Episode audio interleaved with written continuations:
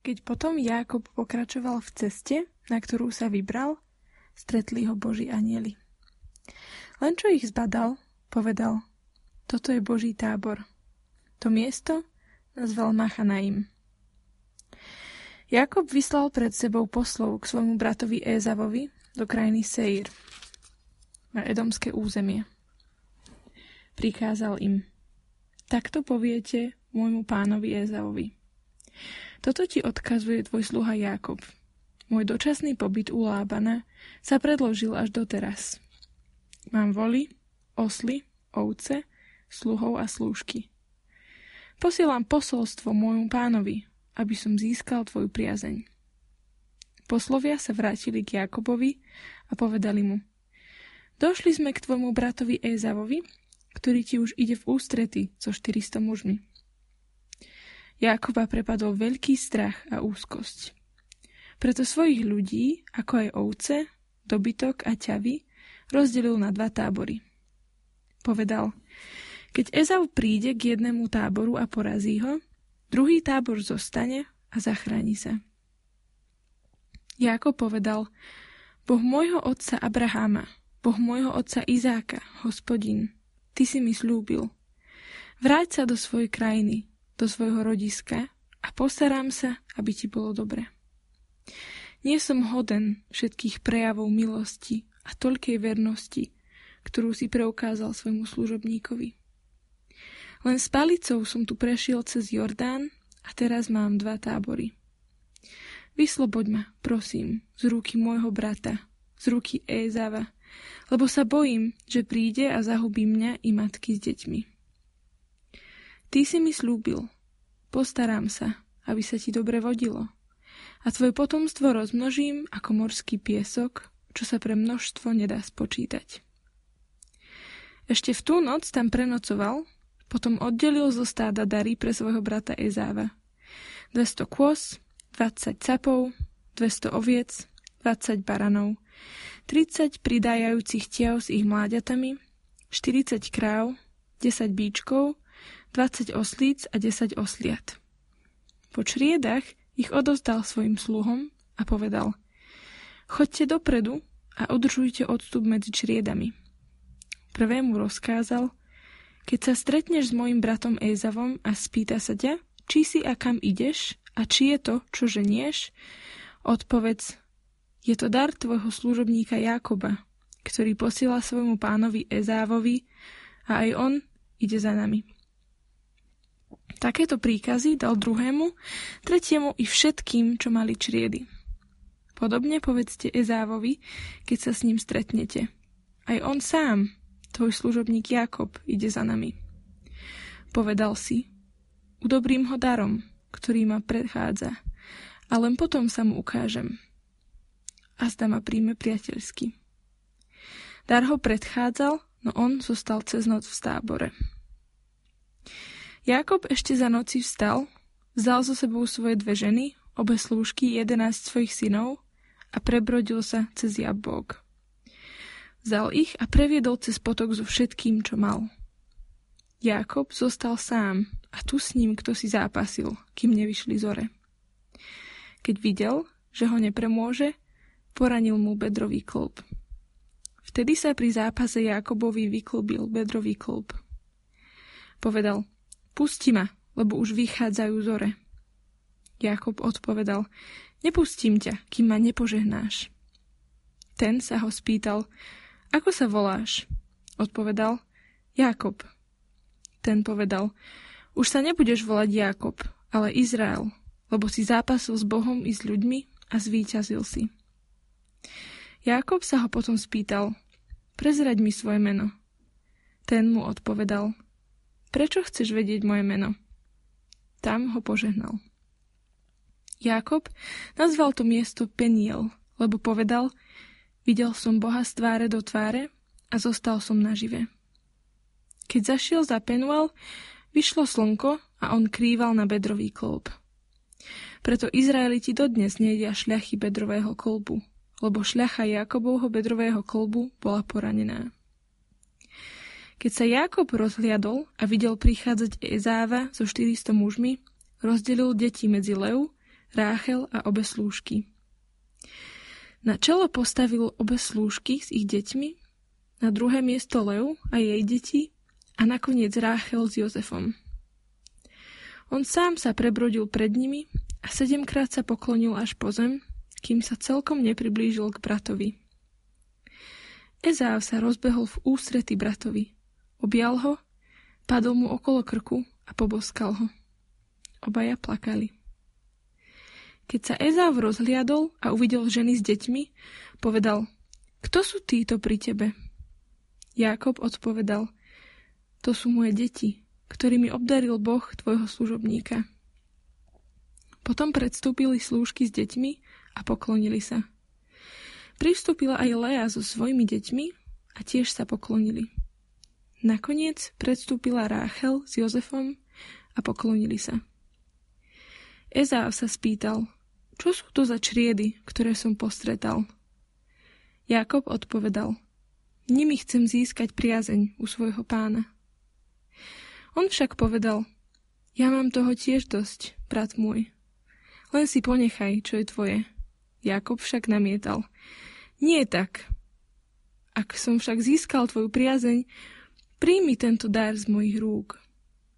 Keď som sa pozrel na tvoju tvár, ako by som hľadel na Božiu tvár, tak si bol voči mne milosrdný.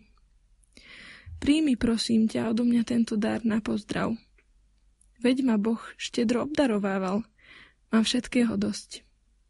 Keď na ňo takto naliehal, dar prijal.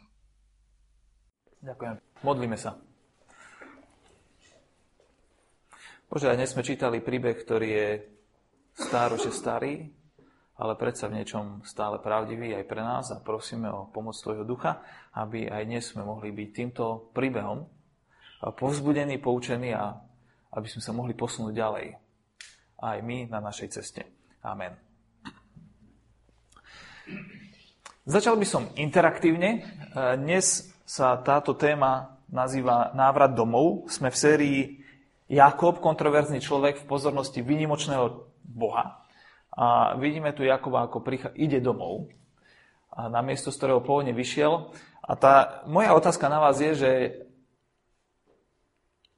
ako, čo je to domov? Čím by ste charakterizovali domov?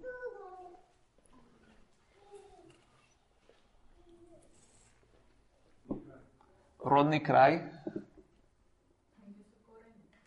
Tam, kde sú korene.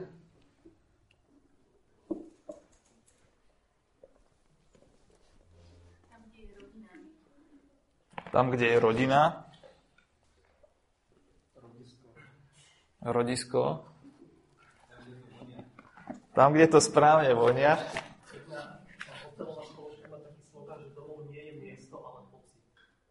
Domov nie je miesto, ale pocit. A aký pocit? Dobrý pocit.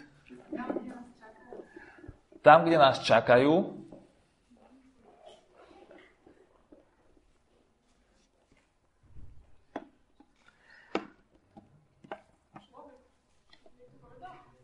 človek? Že domov je človek?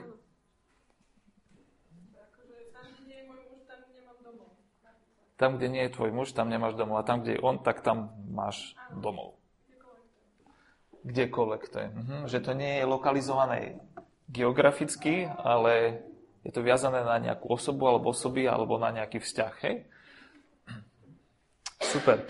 Ja som si tu napísal, že domov je to, kam patrím.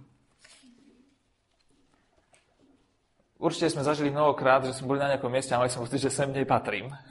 A je možné, že sme to zažili dokonca aj doma, že máme negatívnu skúsenosť z obyčajného ľudského domova a, a, ale skúsme sa od toho odmyslieť, lebo všetci kde si vo svojom srdci vieme, že ako domov by, že domov, aké miesto by to asi malo byť. A jedna z vecí je to, okrem toho, čo sme už povedali, že, že, že je to miesto, kde mám pocit, že tam patrím.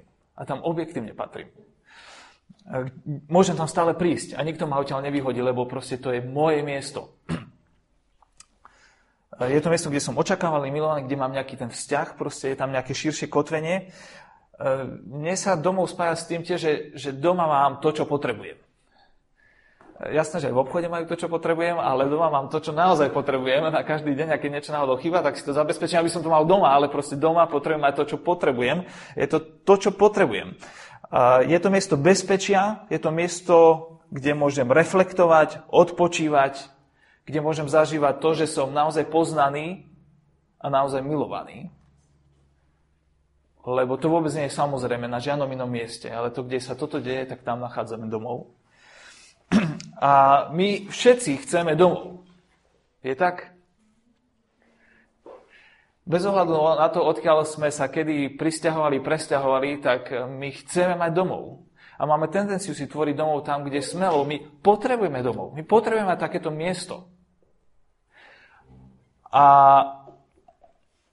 je to viditeľné aj na našich e, peňaženkách a bankových účtoch, že si viažeme na krk tie 30-ročné hypotéky, z ktorých nám je všetkým zle, ale proste uh, robíme to ako Slováci, lebo proste chceme mať domov. Chceme mať to miesto, kde veci sú také, ako by sme chceli, aby boli. Aby sme mali miesto, kde patrím, kde môžem prísť si odpočinúť, kde mám vzťah, kde, kde, kde viem, že tu môžem pustiť svoj koreň. A takisto Jakob je na ceste domov. Biblia hovorí o jednom velikánskom príbehu človeka a Boha, alebo človečenstva a Boha. Hovorí o tom, že človek bol stvorený pre nejaké miesto, že Boh mu vytvoril nejaký domov, ale on toto miesto neobhájil, naopak ho stratil. Stratil svoj domov, bol poslaný preč na miesto, ktoré nebolo také hostinné, pohostinné ani príjemné. A potom vlastne celý príbeh je o tom, ako človek alebo človečenstvo, ľudstvo môže nájsť znova stratený domov, znova stratený raj, znova cestu späť na miesto, v ktorom bude zažívať to, že tak toto je život, pre ktorý som bol stvorený. Toto je miesto, pre ktoré som bol stvorený. Toto je miesto, kam patrí. Kde som poznaný, milovaný, očakávaný, kde môžem zažívať bezpečie, kde môžem zažívať vzťahy, kde mám rodinu, kde, kde proste môžem púšťať korene a sáť zo svojich koreňov. Miesto, kde môžem kvitnúť. A tento veľký príbeh je príbehom celej Biblie. A, ale tento veľký príbeh je poprepletaný týmito príbehmi jednotlivcov, ako napríklad aj Jakob. Kde sa tento veľký príbeh deje v malom, na úrovni jednotlivca. A Jakob je tu ten, ktorý bol vyhodený z domu v podstate, musel utiecť z domu pre svoju chybu. Aj pre chyby ostatných. Prišiel o svoj domov. Strávil 20 rokov, kde si mimo a teraz hľadá spôsob, ako sa vráti naspäť. A Boh ho privádza naspäť. A, a, a, ale ten, tento príbeh nachádzame aj v prípade iných jednotlivcov Biblie a, a preto môže byť aj našim príbehom, lebo my všetci sme kde si na ceste za svojim skutočným a pravým domovom. Lebo všetci vieme veľmi dobre, čo to znamená nemať svoj domov. Takže to, čo tu čítame, je reálny príbeh, je to starý príbeh, ale v istom zmysle to môže byť náš príbeh. Takisto. A má nám čo povedať.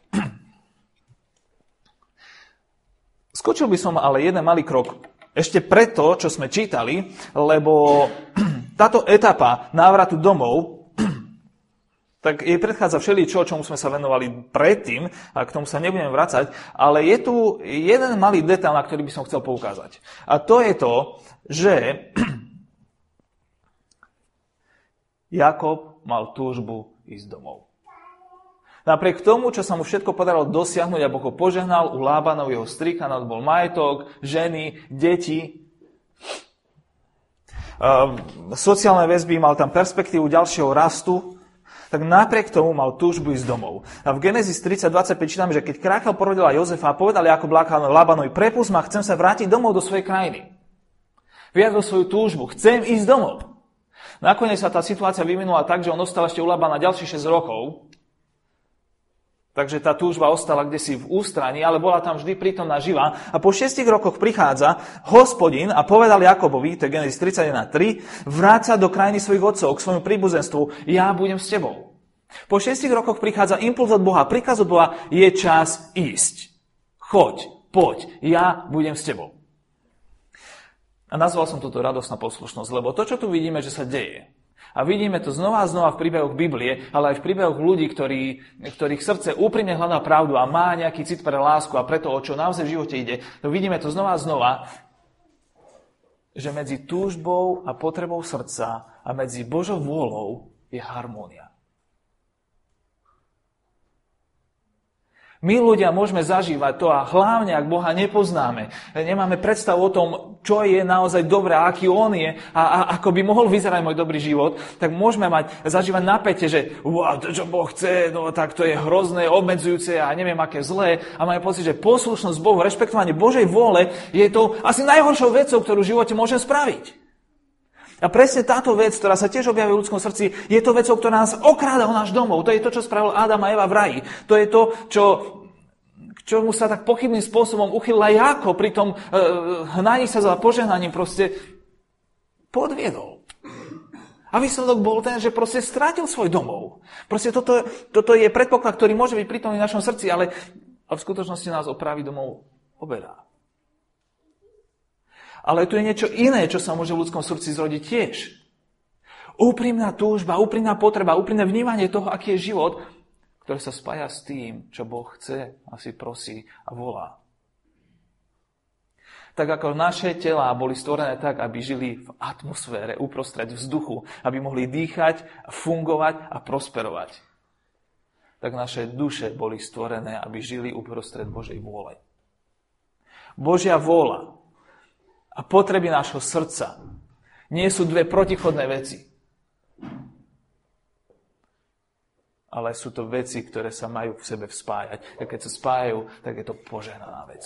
Je to radosná poslušnosť a toto je to, čo sa tu deje. A preto aj v Novej zmluve čítame to, že Boh dáva svojho ducha tým, ktorí ho úprimne hľadajú, aby nachádzali jednotu medzi Božou, Božou volou a túžbami ich vlastného srdca. A mohli tak ísť k dobrým veciam. Takže radosná poslušnosť. Druhá vec, obávaná konfrontácia. Jakob podstupuje dlhú a riskantnú cestu. Celé to akože dobre dopadne, ale nakoniec, keď sa už naozaj blíži, tak vie, že bude konfrontovaný bude konfrontovaný s Ezavom. Jako mohol roky vytesňovať niektoré problémy svojej minulosti. Ale ak sa chcel dostať domov, tak musel byť ochotný vystaviť sa konfrontácii s Ezavom. Musel čeliť svojim vlastným problémom. A Ezau tu vystupuje nielen ako prekážka, objektívna prekážka jeho návratu domov. Hej, mal problém. Ezau ho chcel zavraždiť preto, lebo Jakob podviedol v podstate otca, aby získal to od svojho otca Izáka, to, čo jeho otec, Izák, chcel dať Ezavovi, nie Jakobovi. Ezau bol rozúrený. Preto Jakob utekol a preto má aj tu strach. On je objektnou prekážkou návratu Jakobovho návratu domov, ale tiež je stretnutím so svojou vlastnou minulosťou, so svojou vlastnou kontroverznosťou, so svojím vlastným hriechom. A má úzkosť a strach. Tak vymýšľa, čo bude robiť. A ako taký celkom bystrý chlapík, Jakob robí dve veci. Prvá je, že sa modlí. Ehm, mapuje situáciu správne, tak vie, že potrebuje Boha prosiť o milosť. že toto je situácia, ktorej je objektívne zlé, Ezav je objektívne naštvaný, no tak čo budete robiť, keď máte objektívny problém a viete, že ste. Tak prosíte, no tak e, milosť. Uznáva svoju nehodnosť aj Božiu dobrotu. Čítali sme, že nie som hoden všetkých prejavov milosti a toľkej vernosti, ktorú si preukázal svoju služobníkovi, hovorí ako Bohu. Ale Boh, ty si oveľa lepší, ako ja si zaslúžim. On, on, on to vie a vyznáva to, že proste ja si nezaslúžim, aby toto dobre dopadlo a ani to som si nezaslúžil, aby si mi dal toľko veci, koľko si mi dal. Proste to uznáva. A to je správny predpoklad. Je pravdivý. Len s som tu prešiel cez Jordán a teraz mám dva tábory. Takže prosí o milosť, uznáva svoju nehodnosť a odvoláva sa na zaslúbenia Božie. Hospodine, ty si mi slúbil. To je tam niekoľkokrát. To je správna modlitba. druhý, druhá vec, ktorú robí, ktorá je úplne taká tiež prirodzená a ľudská, lebo sme naučení na to, že tak veci fungujú častokrát, pokúsi sa svojho brata udobriť darom. kúpiť si jeho priazeň. Ale my sme zvyknutí na to, že keď sa niečo pokašle, tak proste, že nič nie je zadarmo. Treba si veci nejakým spôsobom kúpiť, odčiniť. On si ho chce udobriť darom. Bude to fungovať. Zopár aplikačných poznámok. Aj my sme ako Jakob. Môžeme vytesňovať svoju minulosť, svoje chyby, svoj hriech, svoju kontroverznosť roky. Môžeme sa roky tváriť, že tu nie je problém. A mnohé veci sa nám môžu dariť. Ale chceme nájsť domov, skutočný domov, tak im budeme musieť čeliť. A na to treba odvahu. Nie je jednoduché čeliť problému, ktorý je v nás. Je ľahké rozprávať o problémoch, ktoré majú iní, ale nie je ľahké sa otvoriť tomu, aby som sa vystavil problému, ktorý je vo mne samom alebo v mojej minulosti. To je ťažká vec. A ak týmto veciam čeliť nechceme, tak neviem, či dobrá, či zlá správa je, že raz im čeliť aj tak budeme. Všetci, skôr či neskôr, stretneme svojho Ezava. Toho, alebo tých, voči ktorým sme sa zachovali podlo, neláskavo, nečestne. Nie je možné sa do nekonečna vyhýbať konfrontácii s tým, kým naozaj sme a čo sme spravili. Ak chceme ísť domov, prekážka domova musí byť odstránená. Širší problém. Takže radosná poslušnosť obávaná konfrontácia, širší problém. Jakob, po tom, čo počuje, že Ezau sa valí a teda mobilizuje všetky svoje zdroje, ako ich tam dopraviť, zostáva sám. Verši 24 sme čítali 32. kapitole, že zostáva sám, tam, kde si pri potoku. A robí tiež dobrú vec.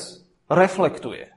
Vie, že toto je zlé, má strach, čo s tým, pravdepodobne sa modlí, zamýšľa sa, ako ďalej. A, a v tej chvíli, keď sa on naplno otvára pravde o tom, kým je, čo urobil a otázka ako ďalej, bytosne zažíva niečo, čo by asi nikto nečakal. Zažíva to, že problém, v ktorom sa nachádza, je širší, hlbší a väčší ako len to, že rozsneval svojho brata. Prvý ako sa proti Jakobovi postaví na tejto ceste, nie je Ezau. Ale nejaká tajúplná postava uprostred noci. Jej identita je odhalovaná len postupne a čiastočne. Kto to môže byť? Je to nejaký Ezau agent, ktorého Ezau poslal, nasadil a teraz sa tam vystihol príležitosť noci, vrhol sa na Jakoba, bude mu amen tma. Je niekto iný, ako ľudia, voči ktorým sme sa zachovali nečestne alebo zle. Kto by mohol mať problém s tým, kým v skutočnosti sme a čo sme robili. Čo iné môže blokovať náš návrat na miesto života, pre ktoré sme boli stvorení a o ktorom všetci snívame? Táto postava nechce byť videná. Zraňuje Jakobovo bedro. Jakob vidí, že sa jedná o niekoho silnejšieho, väčšieho, ako je on sám. Že to niekto veľký a silný a preto prosí o jeho požehnanie. Nezvykneme prosiť o požehnanie niekoho, kto je slabší a má menší vplyv ako my. Prosí o požehnanie, to znamená, že on vníma túto postavu ako niekoho, kto je veľký, kto môže požehnať. Táto postava dáva Jakobovi nové meno a oznamuje mu novú budúcnosť. Hovorí mu, budeš sa volať Izrael. To znamená, Boh bojuje, alebo ten, ktorý bojuje s Bohom, lebo bojoval si s Bohom aj s ľuďmi a zvíťazil si. A toto isté meno je mimochodom potvrdené v kapitole 34, kde mu ho Boh potvrdzuje ešte raz, už v bezprostrednom kontakte. Je tam, stretol sa s Bohom, je tam konverzácia a Boh mu vraví, toto naozaj bude tvoje meno. A keď sa Jakoba ako pýta na meno dotyčnej postavy, dotyčný mu dáva ako odpoveď na jeho otázku. Všimnite si čo? Požehnanie. Ak ste niekedy počuli o tom, ako fungujú mená v hebrejskom myslení, tak neviete usúdiť nič iné ako to, že táto postava hovorí ja som požehnanie. Pýtaš sa ma, kto som? Chceš požehnanie? Ja som požehnanie. Ja som to, čo hľadáš. A Jakob nakoniec tohto incidentu konštatuje, videl som Boha v tvárov tvár a ostal som nažive. Videl som Boha v tvárov tvár a ostal som nažive. On vedel, že vidieť Boha nie je bezproblémová vec. Že je to vysoko, vysoko riziková záležitosť. Boha nikto nesmie vidieť. A on vraví, ale ja som videl. Samozrejme bolo prítme, nevidel ho priamo, ale ja som mal zážitok s Bohom a zostal som nažive. Niekoľko pozorovaní takých aplikačných. Poprvé, tento príbeh nám ukazuje, že máme problém nielen s ľuďmi, ktorým sme ubližili. Nielen s ľuďmi, ktorí ubližili nám. Nielen so sebou samým. Ale v prvom rade máme my a Jakob konflikt alebo problém s Bohom. A pre tento problém nie sme schopní nájsť pravý domov. Toto je prvá prekážka, ktorá nám stojí v ceste na na ceste do domov. A riešenie, to druhé riešenie, je v stretnutí s Bohom. My potrebujeme stretnúť Boha. My nepotrebujeme o Bohu len vedieť, len počuť, nepotrebujeme o Bohu len rozprávať, nepotrebujeme sa k Bohu len modliť. My potrebujeme Boha stretnúť. Tak ako Jakob si nemohol vyriešiť svoj problém s Ezavom cez e-mailovú korešpondenciu, ani Skype, ani cez poštové holuby, ale len cez osobné stretnutie, tak isto my nemôžeme vyriešiť svoj konflikt s Bohom cez Messenger. Alebo cez nejakú... Ne... My sa potrebujeme stretnúť. Toto je vážna vec. A Boh má záujem o stretnutie. Je to Boh, ktorý je tu iniciatívny v tom, aby Jakoba stretol.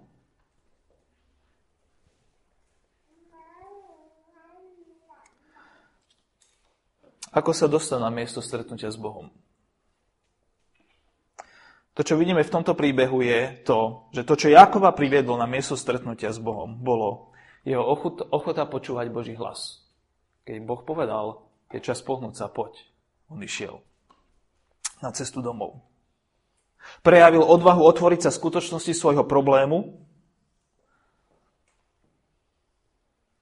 a úprimne hľadal cestu vpred. Ochota počúvať Boží hlas, odvaha otvoriť sa skutočnosti svojho problému a úprimné hľadanie cesty vpred. Keď sú v kombinácii, tak nás môžu priviesť na miesto, kde je možné naozaj stretnúť živého Boha. A toto stretnutie s Bohom môže bolieť. Jako bol zranený. Boh má celkom jednoznačný záujem priviesť nás do bodu, kde budeme nielen vnímať to, že Boh existuje, ale budeme prežívať a vidieť aj to, že náš problém presahuje naše možnosti. Jakob zrazu nemal kondíciu sa postaviť Ezavovi, keby ho napadol. Bol zranený.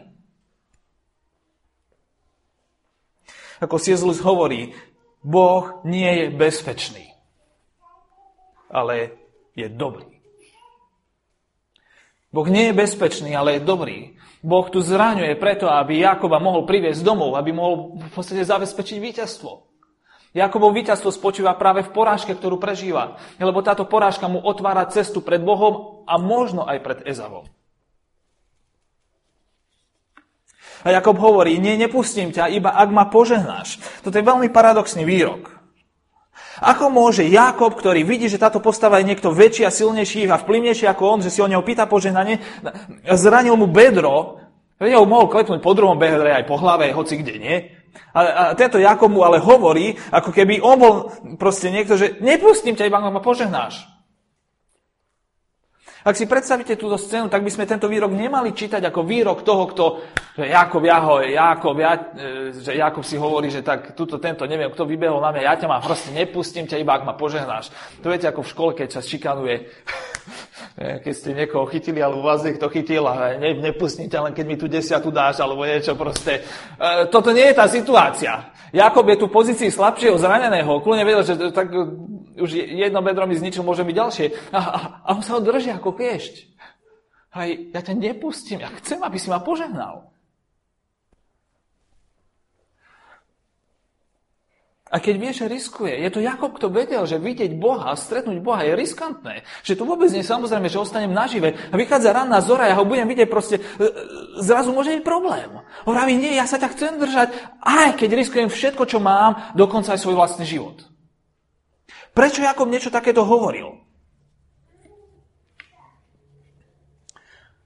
Uvedomuje si,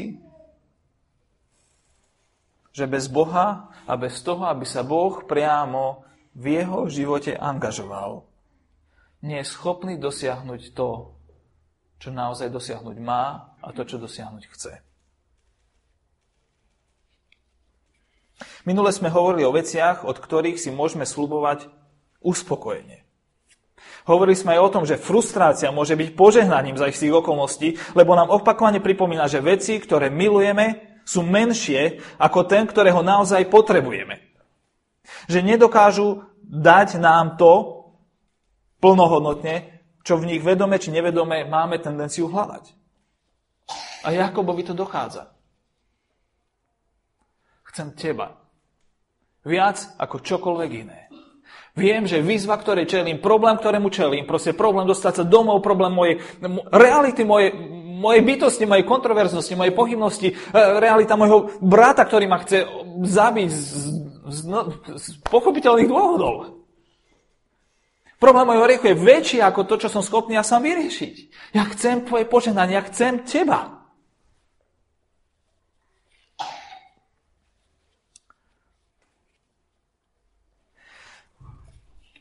To, čo tu vidíme, je veľmi prekvapujúci obraz Boha. Je prekvapujúci aj v dnešnej kultúre a bol prekvapujúci celkom rozhodne aj v tedajšej kultúre. O Bohu máme tendenciu rozmýšľať ako o láske, hlavne dnes, už menej ako o spravodlivosti. Vtedy mali tendenciu o Bohu rozprávať a myslieť ako o spravodlivosti. Ako o niekom, kto odmenuje, keď ste mu verní a poslušní, ktorý vás súdia trestá, keď ste zlí. Lenže tu vidíme človeka, ktorý niekoľko rokov rozvíja vzťah s Bohom. Ho nasleduje. A áno, má svoje kontroverzné zložky v živote, nazvime to tak. Ale je poslušný Bohu, Bohu zavolal, on ide 850-900 kilometrov, mesiac cesty, proste s, celý, s celou tou karavánou svojou. A riskuje, že ho zničia, lebo tak nemal vojsko. Ale ide, modlí sa, hľadá pri tom Boha a zrazu Boh na ňo vyskakuje ako nepriateľ. No nie je to prekvapujúce? Plníte si svoje náboženské úlohy, tak Boh by vás mal požehnať. Nie na vás vyskočiť s kríkov. Veľmi prekvapujúce. Alebo ak ste zlí, tak by vás mal zničiť. Lenže tu sa Boh ukazuje ako, ako niekto, kto je pravdivý, láskavý zároveň. Ako ten, ktorý zraňuje preto, aby dal milosť. Neuveriteľné. Tim Keller hovorí, že toto je tak šokujúce vzhľadom na kultúry tej doby, že nikoho by asi nenapadlo takýto príbeh vymyslieť. To musí byť pravda. Toto niečo takéto sa stalo. to bola parafráza. Takže širší problém. Ako má problém s Bohom aj v procese riešenia. A cesta sa mu otvára. Prichádza ráno, Ezáva 400 mužov sa stále valí, E, zistuje s, s, s neradosťou, že tá, ten, ten dar, ten úplatok, inak veľmi štedrý. Veľmi, veľmi štedrý. Nefungoval. Náš hriech nie je možné vykompenzovať tým, čo vieme ponúknuť. A to ani v prípade, keď vieme ponúknuť veľmi veľa. Jakob vedel ponúknuť veľa. Veľmi veľa. Ale to nebolo dosť. Nič z toho, čo vieme ponúknuť, nie je dosť za naše zlyhanie. Potrebujeme niečo viac. Jakob vedie svoju rodinu ďalej. strategicky to usporiadáva, ide na čele. Riešenie. Situácia sa rieši. A Boh sa v nej angažuje. Robí presne to, o čo ho Jákob v noci prosil. Je ľahké to prehliadnúť, ale je to tak. Ako to vieme? Pri tom, ako dochádza k zmiereniu medzi Ezaom a Jakobom, Jakob pozoruje jednu vec a ju vyslovuje. Počujte dobre, čo to je. Po verši 10. Hovorí Ezaovi, keď som sa pozrel na tvoju tvár, ako by som hľadel na Božiu tvár, tak si bol voči mne milosrdný. To, čo Jakob hovorí je, ja som videl Boha, že je nejaký. Milosrdný, ja som videl jeho tvár. A vraví, ja keď som videl, čo sa tu deje, keď som sa pozeral na teba, tak v tom, čo sa deje, v tom, čo robíš, v tom, ako sa ku mne chováš, som videl toho Boha. Božiu milosť. Božiu tvár. To, čo Jakob zažíva, je, že Boh tu niečo robí. Tuto s mojim bratom, cez mojho brata a ja som toho svetkom. Boh sa angažuje v jeho probléme, v jeho živote. A toto je úžasná vec. Boh má tendenciu angažovať sa v živote obyčajných ľudí, aj tých, ktorí zbabrali veľké veci.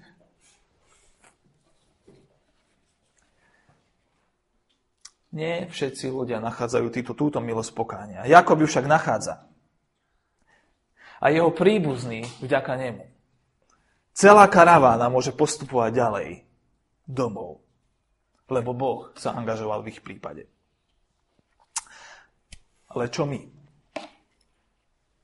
Ako my? Ako naša cesta domov môže byť otvorená a riešená? Pravý Izrael a pravý domov. Slovo Izrael znamená Boh bojuje, alebo ten, ktorý bojuje s Bohom. A toto je meno, ktoré dostal Jakob. Lenže o niekoľko storočí neskôr sa objavil iný Jakob. Pravý Izrael. Pravý niekto, o kom platí, že Boh bojuje a o kom platí, že on bojuje s Bohom. Niekto iný, na kom bol stelesnený konflikt našho hriechu a Božej spravodlivosti. Niekto iný, v kom bol stelesnené, bolo stelesnené napätie a harmónia Božej lásky a pravdy zároveň. Za tmy Boh bojoval a on bojoval s Bohom. A bol zranený, smrteľne zranený. Aby tí, ktorí kráčajú za ním v zástupe jeho karavány, aby tí, ktorí chcú byť napojení na jeho líniu života a stať sa jeho potomstvom, mohli vďaka nemu a skrze neho nájsť svoj domov. Domov nie ako tento svet môže ponúknuť. Domov ako nie, to, a nie, a nie ako to, čo si môžeme kúpiť za peniaze z hypotéky alebo zo svojej výplaty. Domov, ktorý je kategoricky úplne odlišný, väčší a hlbší a krajší. Domov, ktorý môže byť prítomný na akomkoľvek mieste tejto zeme a v akejkoľvek domácnosti. Je to domov, ktorý prichádza z neba.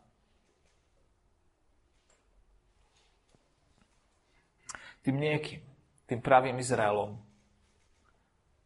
je Ježiš Kristus.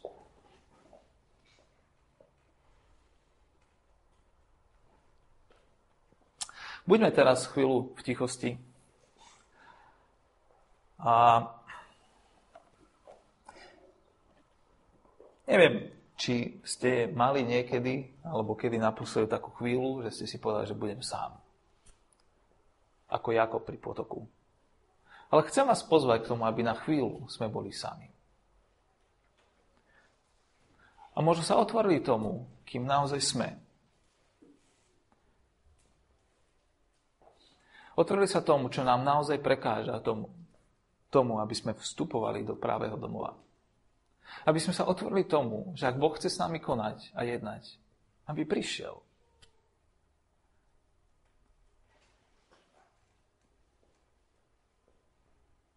A spravil to, čo je potrebné. Ak to bude bolieť, nech to bolí. Ale nech môžeme nájsť otvorenú cestu domov.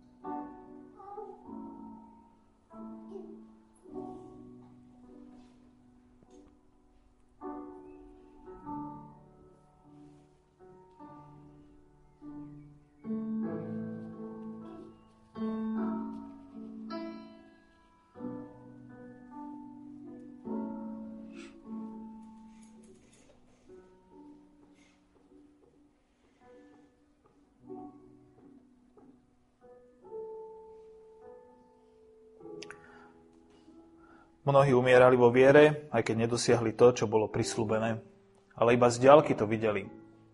Vyznávali, že sú na zemi cudzincami a pútnikmi. A tí, čo takto hovoria, naznačujú, že hľadajú vlast.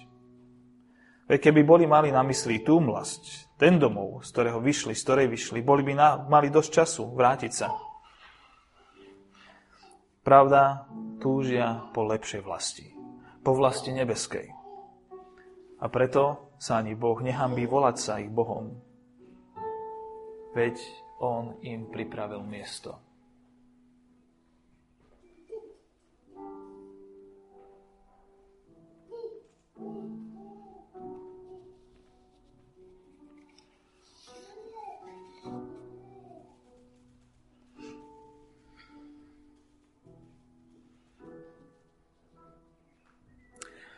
Ste tu niektorí, ktorí možno stále neviete uchopiť to, o čom tu dnes bola reč. Ani Jakob to celkom nevedel, ale vedel jedno, že sa potrebuje držať Boha za každú cenu. A v ňom hľadať to, čo naozaj potrebuje. Lebo On je požehnaním. Už to nie sú len veci, ktoré On dáva, ale je to On sám. A preto vás chcem pozbyť k tomu, ak je to váš prípad, aby ste nevzdávali svoj boj. Aby ste túto nádej nepustili z rúk skôr, ako on povie, áno, idem s tebou. Lebo preto prišiel, aby nás k tomuto pozval. A o tom myslí vážne. Preto prišiel a stal jedným z nás, aby sme ho mohli uchopiť. Aby sme ho mohli počuť. Stretnúť a sa ho dotknúť To je náš Ježiš, ktorý dal svoj život za nás. Svoje telo a svoju krv. A aj dnes budeme príjmať tento chlieb a toto víno. Ako nádej, ktorej sa môžeme dotknúť, ktorú môžeme prijať a ktorej sa môžeme držať. A tak pozývam všetkých vás aj v najbližšej piesne, aby ste pristúpili, vy všetci, ktorí sa tejto nádeji chcete držať ktorí vnímate to, že On je vašim požehnaním. Vezmime a jedzme, lebo On povedal, tento chlieb je moje telo, ktoré sa vydáva za vás.